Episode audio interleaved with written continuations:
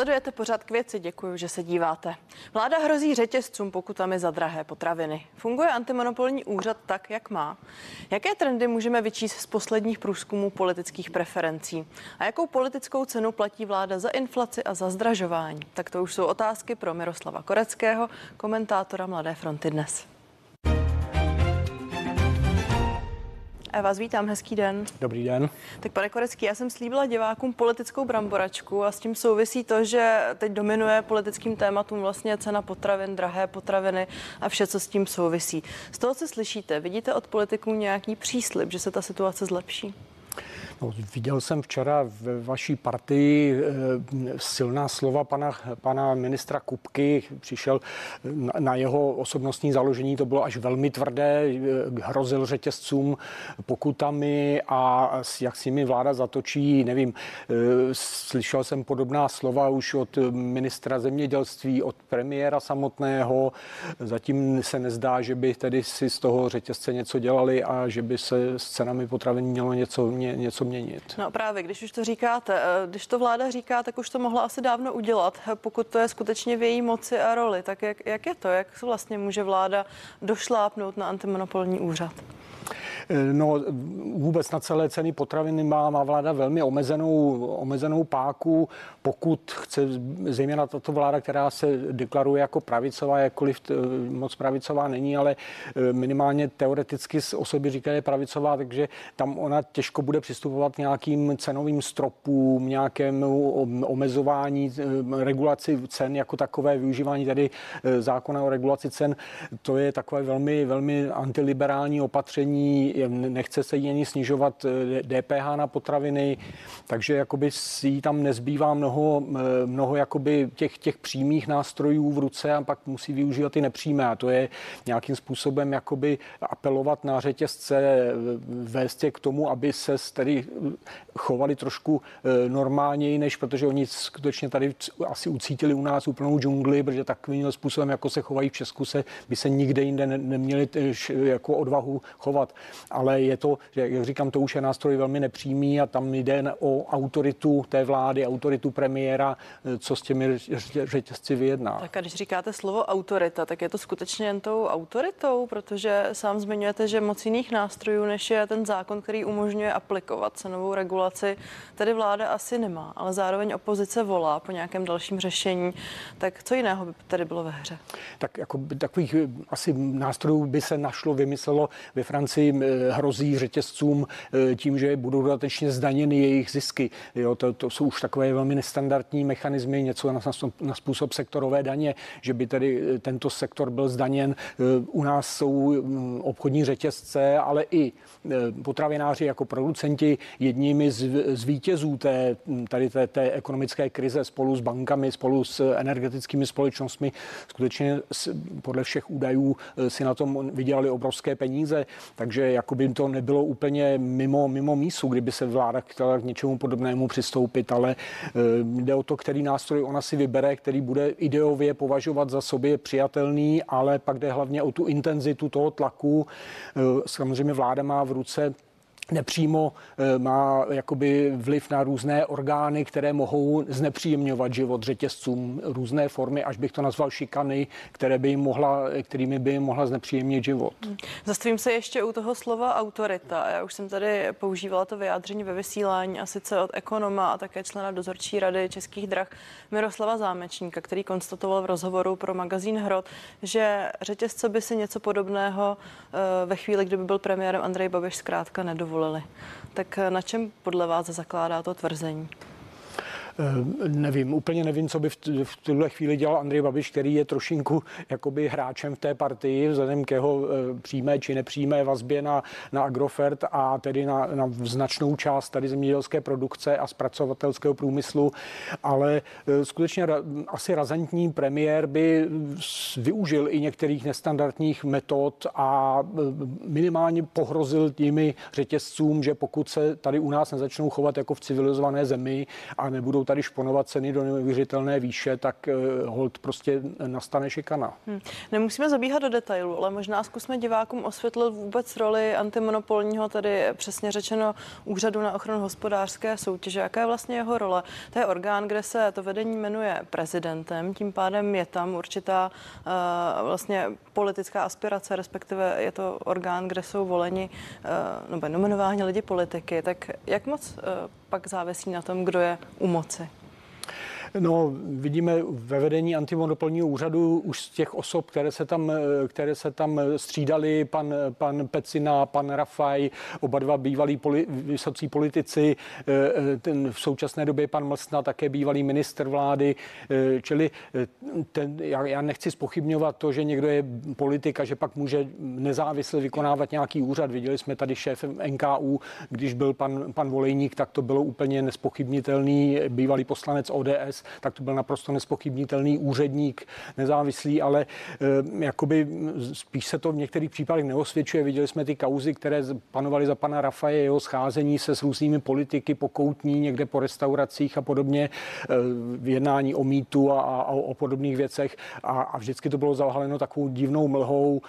E, za pana Mlsny ještě on neměl tolik času, aby se tam jakoby historicky znemožnil tolik ve vedení úřadu jako jeho předchůdce, ale, ale nevím, jestli je to úplně samozřejmě záruka toho nezávislého vedení toho úřadu. Mě to právě překvapuje, když ze všech stran politických slyšíme, něco tady nefunguje, fungují tady naopak kartelové dohody a Petr Mlsna, tedy šéf toho zmiňovaného úřadu, pravidelně vystupuje a konstatuje, my jsme žádné zásadní selhání neschledali.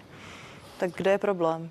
Eh, zase ta razance asi nějak, myslím, že ten úřad má rezervy, že kdyby, kdyby už dávno eh, vystupoval mnohem razantněji proti řetězcům, ale on to není jenom ten úřad, oni i politici tady, to, to není věc Fialovy vlády ani Babišovi, nebo je i jejich, ale je to věc řady vlád zpátky, kdy jakoby vůči těm řetězcům byla vždycky jakási eh, obava z nich nebo, nebo respekt příliš velký. To bylo tam nekonečná jednání o těch zákonech o významné tržní síle, kdy byla jakoby neochotná ochota jim nějakým způsobem omezit jejich, jejich roli tady v, ve fungování české ekonomiky vůbec, protože oni skutečně určují tady eh, významnou, významný sektor ceny, ceny v, v obchodech. To je samozřejmě pro lidi a nakupující úplně zásadní věc.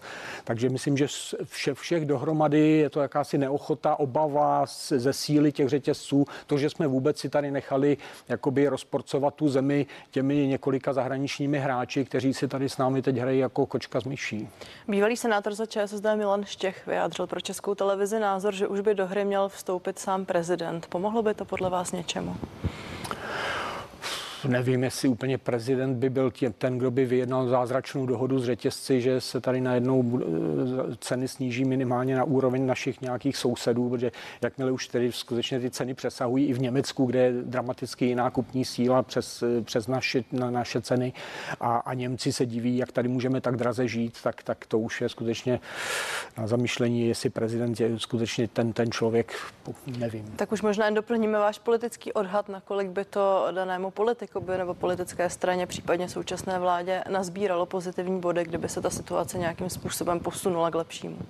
No, určitě, samozřejmě ceny v obchodech, to je to první, co každý vidí. Naopak tohle, to, co se teď děje a kdy eh, premiér na svém slavném nákupu s Nutelou eh, sliboval, že tedy se teď zaměří na ty řetězce a minister Výborný, když nastupoval, tak říkal, že bude komunikovat a tlačit na řetězce a, a, a vidíme oznámení řetězců, že prostě od ledna se zvyšují ceny, ale ono se tam na, na druhou stranu promítají různé ty vlivy které, další, které přicházejí s balíčkem. Tam se samozřejmě od 1. ledna zvyšuje eh, korporátní daň pro, pro řetězce, zvyšuje se tam eh, daň z nemovitosti, zvyšuje tam spousta dalších eh, položek, které oni taky musí jakoby nasčítat. Takže to, že ten argument obchodních řetězců a na to třeba pan Kolovratník z Hnutí Ano říká, že to jsou právě ty momenty, kde vláda udělala chybu.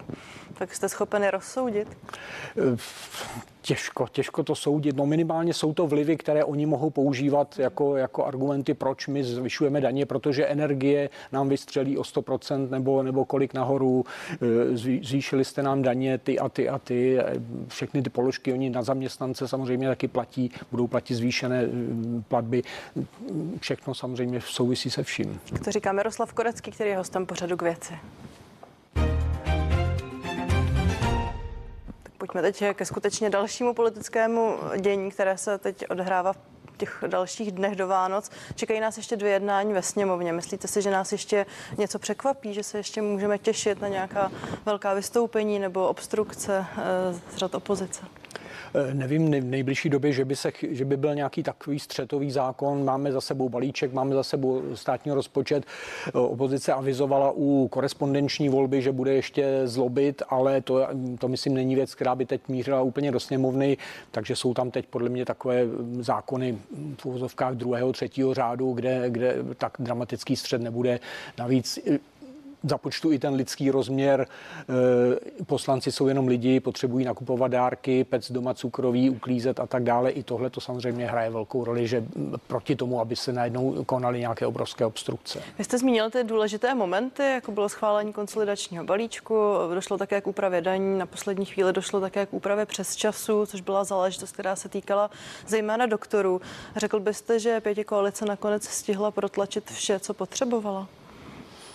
Tak jako to hlavní, co, co potřebovala, a to byl balíček a rozpočet, to, to, a, a teď jakoby nějak jakoby trošku uklidnit tu situaci e, ve společnosti, tady ten, ten spor s lékaři, který hrozil přerůst skutečně v nějakou velký problém ve zdravotní péči a, a nefunkčnost nemocnic, tak ten se jí jakoby podařilo zlikvidovat tento problém a ty, ty, ty stěžení svoje zákony prosadit, čili jakoby v tuhle tu chvíli nemá, kromě, to, kromě všech těch věcí, které na ní teda dopadají ty ceny potravin, zmíněné ceny energií a tak dále. To nejsou věci, které by teď byla schopná nějak řešit. Asi. Když se zastavím u těch lékařů, tak někteří dokonce z řad právě samotných lékařů a z medicínské obce vlastně kritizují, že i přes tu dohodu se vláda nepustila do nějaké zásadnější reformy. Tak eh, dá se říct, že vláda se jenom zalekla a že cukla těm, kteří volali o víc peněz a kteří zkrátka chtěli něčeho dosáhnout? No i, i někteří lékaři přiznávají právě, že skutečně tady eh, ten protest vznikl kvůli něčemu úplně jinému, kvůli eh, těm, eh, těm přes časům a službám navíc v nemocnicích, ty, ty vlastně zůstávají úplně stejné, jenom, když to řeknu ošklivě, jim vláda zalepila pusy tím, že jim prostě přidala na platech. Sklouzlo to úplně do jiného problému, do, do jejich platů. Vláda prostě vydala to co, to, co si lékaři přáli, teď je ochotná s nima jedna dokonce i o nějakých těch výsluhách, což je úplně, úplně už psycho a nenažranost, když to řeknu ošklivě pečlivě, a, ale jako zdravotnictví dál bude fungovat. Tak viděli jsme sérii stávek, respektive jednu hlavní, ale byla tady určitá nespokojenost, kterou lidé vyjádřili i předtím v ulicích. Tak viděl už jste strach v očích vlády? Eh, tak eh, vždycky je důležitá ta sněmovní aritmetika eh, a ten hlas ulice, pokud pronikne až do, do té sněmovny a začne nějak míchat se sněmovní aritmetikou, tak tam začne být problém. Tady zatím se nezdá, že by některá strana, že by ten hlas ulice už jí začal natolik trhat z té vládní koalice. Zatím všechny ty zákony procházely jak, jak na drátkách, takže jakoby vládní koalice stále trvá. Ten pocit i toho ohrožení, jaký klesají preference a, a hnutí ano roste, tak ji drží stále čím dál víc paradoxně u sebe a jakoby existenční jako nějaké ohrožení tady není. Volby jsou za rok a půl nebo za jak dlouho, takže jakoby bezprostřední nebezpečí nehrozí. Opozice, zejména šéf hnutí Ano, Andrej Babiš, často používá výraz, že vláda je vrcholně asociální. Tak když jsme teď zmínili, komu vláda přidá, a zmíníme také to, že byla třeba navýšená minimální mzda, nebo se teď jedná o různé valorizaci e, různých dávek a podobně, tak je to vhodný termín podle vás? Vždycky z jakého úhlu se na to díváme. Pro levicově založeného člověka samozřejmě ta vláda je, je, je totálně asociální, pro pravicového člověka zase ten trpí tím, jak se tady rozhazují peníze, právě jak se tady teď přidalo 10 miliard doktorům úplně nesystémově, jak, jakým způsobem se přidává na sociálních dávkách, aniž se udělá nějaká revize těch sociálních dávek, aniž se ten, ten systém pořádně zpřehlední, aby skutečně ty dávky pobírali ti, co je pobírat mají. Tady pořád ten systém jede dál, jakkoliv se malinko tu a tam učísne, ale jinak to běží dál a to zneužívání dávek je obrovské. Tak to možná můžeme položit právě do toho kontextu, že vládne, řekněme, středopravicová vláda, která slibovala velké úspory a výsledek je tohle. Tak se vracím k tomu slovu asociální. Já jako spíš pravicově založený člověk, který bych rozhodně nepřidával na nějakých tady dávkách. Tady se zvýšil důchody za Andreje Babiše dramaticky.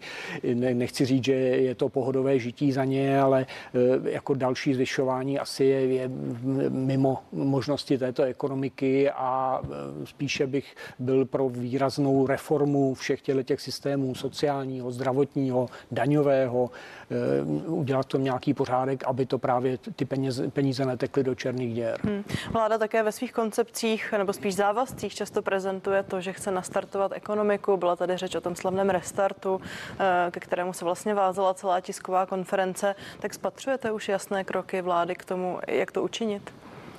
No já nevím, jaký je opak slova restart, jestli je to destart, ale zatím všechny ekonomické ukazatele, tedy, které e, slyšíme, tak které jsou dost tragické pro, pro celou ekonomiku. A tady e, premiér včera hovořil o, o, nebo psal někde na, na, na sociálních sítích o tom, jak tady není důvod žádné blbé náladě, protože si žijeme výborně. E, to je sice hezké, ale je to asi jako když v neděli obědváte chleba s máslem a říkáte své rodině, taky bychom nemuseli obědvat nic, ale vy cítíte oknem od souseda kachnu. Jo? Takže to je prostě, my se nemůžeme poměřovat s tím, že jsou země, kde ne, ne, prostě jsou na tom ještě dramaticky hůř. My se nemůžeme dívat na Ukrajinu, na Súdán, na, na, na Gazu, já nevím na co. My se musíme dívat na, na Evropu, na naše sousedy a ty se mají v poslední době dramaticky lépe než my a e, jediný ukazatel, který hraje pro nás je nezaměstnanost, ale to jako ta nám naopak jakoby trošku podvazuje průmysl a, a, a ekonomický výkon. Tam premiér do, doslova napsal, napsal, že ta blbá nálada tady trvá už několik let v řadě, ne vždy, jestli správně vzpomínám ten tweet, ale eh, k čemu jsem se chtěla dostat? Teď podle posledních průzkumů mimo jiné společnosti Kantar se ukazuje, že pouhých 16% lidí je spokojeno s aktuální situací. Tak eh, čím si vysvětlujete slova vlády a premiéra? Jsou podle vás otržení od reality nebo co zatím stojí? No, myslím, že už jako skoro kde kdo to vyčítá premiérovi, že, že je v nějaké bublině, že, že jakoby nevidí, co se tady děje v té zemi, že vždycky to tak jakoby učísne, jako je to jeho role. Samozřejmě on nechce tady nějaké sociální nepokoje a, a e, chce nějak zvyšovat svoji, svoje, svoji preference své strany a tak dále, ale jako už je to skoro neudržitelné tvrdit tady lidem, jak si tady žijí dobře, když lidi přece jako vidí a, a denně ve spravodajství a, a všude vidí ta srovnání se světem, s Evropou a, a Česko z toho skutečně vychází velmi špatně. A čistě teda úvaha, pomohlo by, kdyby premiér vystoupil a řekl, nemáme se nejlépe, ale budeme něco dělat? No, asi, asi by musel říct, ale co budeme dělat? Zatím jako to, co, to, co se děje, já, jako já nechci být ne, ne, ne, jako ne, nějaký nesoudný vůči této vládě, jako že každá vláda by to měla těžké v téhle době, ale vidíme prostě ty zahraniční eh, vzory, které prostě mluví o něčem úplně jiném. Všude se to daří nějakým způsobem méně či, či více, ale my, my ve všech těch ukazatelích, ať je to HDP, kupní síla, eh, prostě životní úroveň domácnosti a tak dále. To vš, pořád slyšíme, v tomto ukazateli jsme poslední, v tomto jsme druhý nejhorší v Evropě, v tomto až čtvrtý nejhorší. To jsou skutečně nepříjemné zprávy, které tu blbou náladu jako dost přiživují. Vezmu to teď čistě osobně. Měl jste vy někdy tíživější pocit blbé nálady na tom politickém spektru, když to sledujete tu situaci dlouhodobě? No, čas, nevím, moc často jsem neměl tak jako tak bezvýchodnou, eh, takový pocit bezvýchodnosti, že ta vláda se v tom strašlivě topí eh, a, a jakoby není šance přitom jako na, na žádnou změnu, protože ona skutečně tu, tu většinu má, eh, že by se tady konaly nějaké předčasné volby, že by tady byl nějaký spasitel dokonce, který by to udělal dramaticky lépe, to taky úplně si nejsem jistý, takže je to takový jenom jako, že táhne nás to ke dnu a není tu nikdo, kdo by nás vytáhl z zpátky. Tak to jsou slova Miroslava Koreckého a stále sledujete pořád k věci.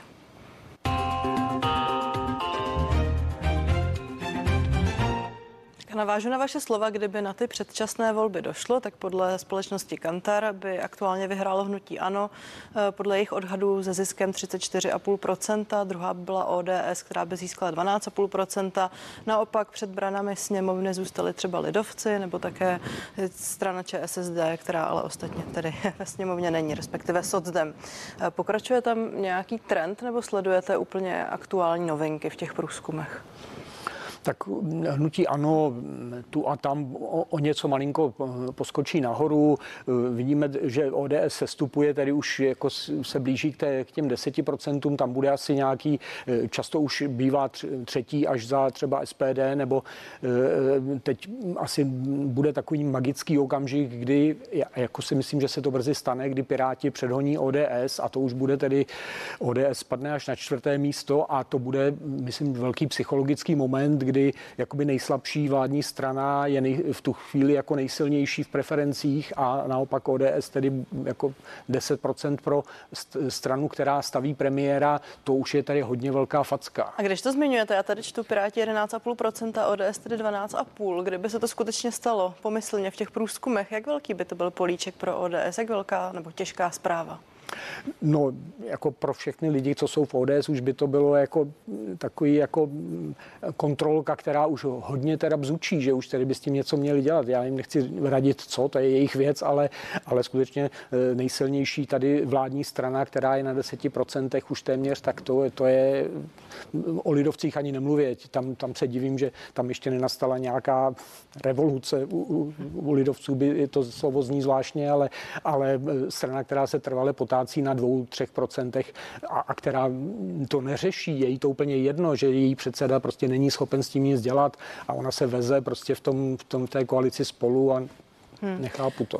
ODS potvrdila, že bude pokračovat v koalici spolu. Když se dívám na ty výsledky, tak ta celá vládní pěti koalice by ale bohužel v těch průzkumech nezískala vlastně většinu. Ztratila by, eh, konkrétně by dala dohromady 84 mandátů, ano by měla 91. Tak ta otázka zní, kdo by tedy vlastně sestavil vládu.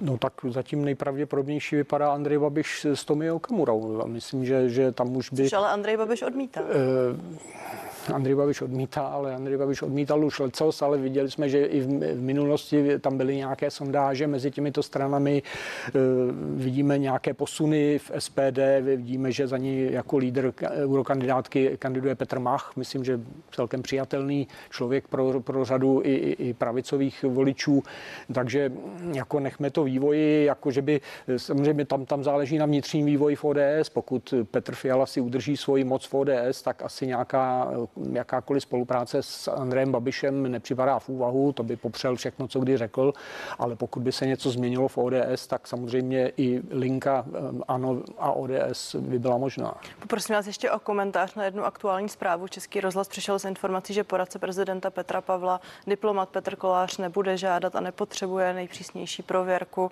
od Národní, nejvyššího bezpečnostního úřadu. Eh, Hrad to sám potvrdil, že ji zkrátka nevyžaduje. Eh, vnímáte v tom nějaký problém?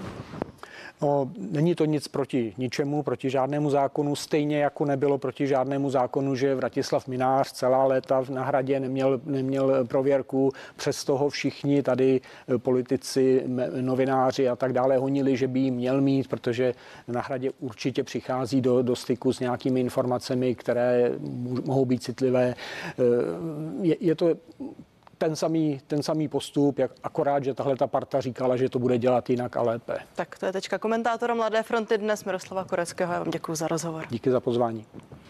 No a vám díky za pozornost, děkuji, že jste se dívali. Těším se na viděnou na CNN Prima News.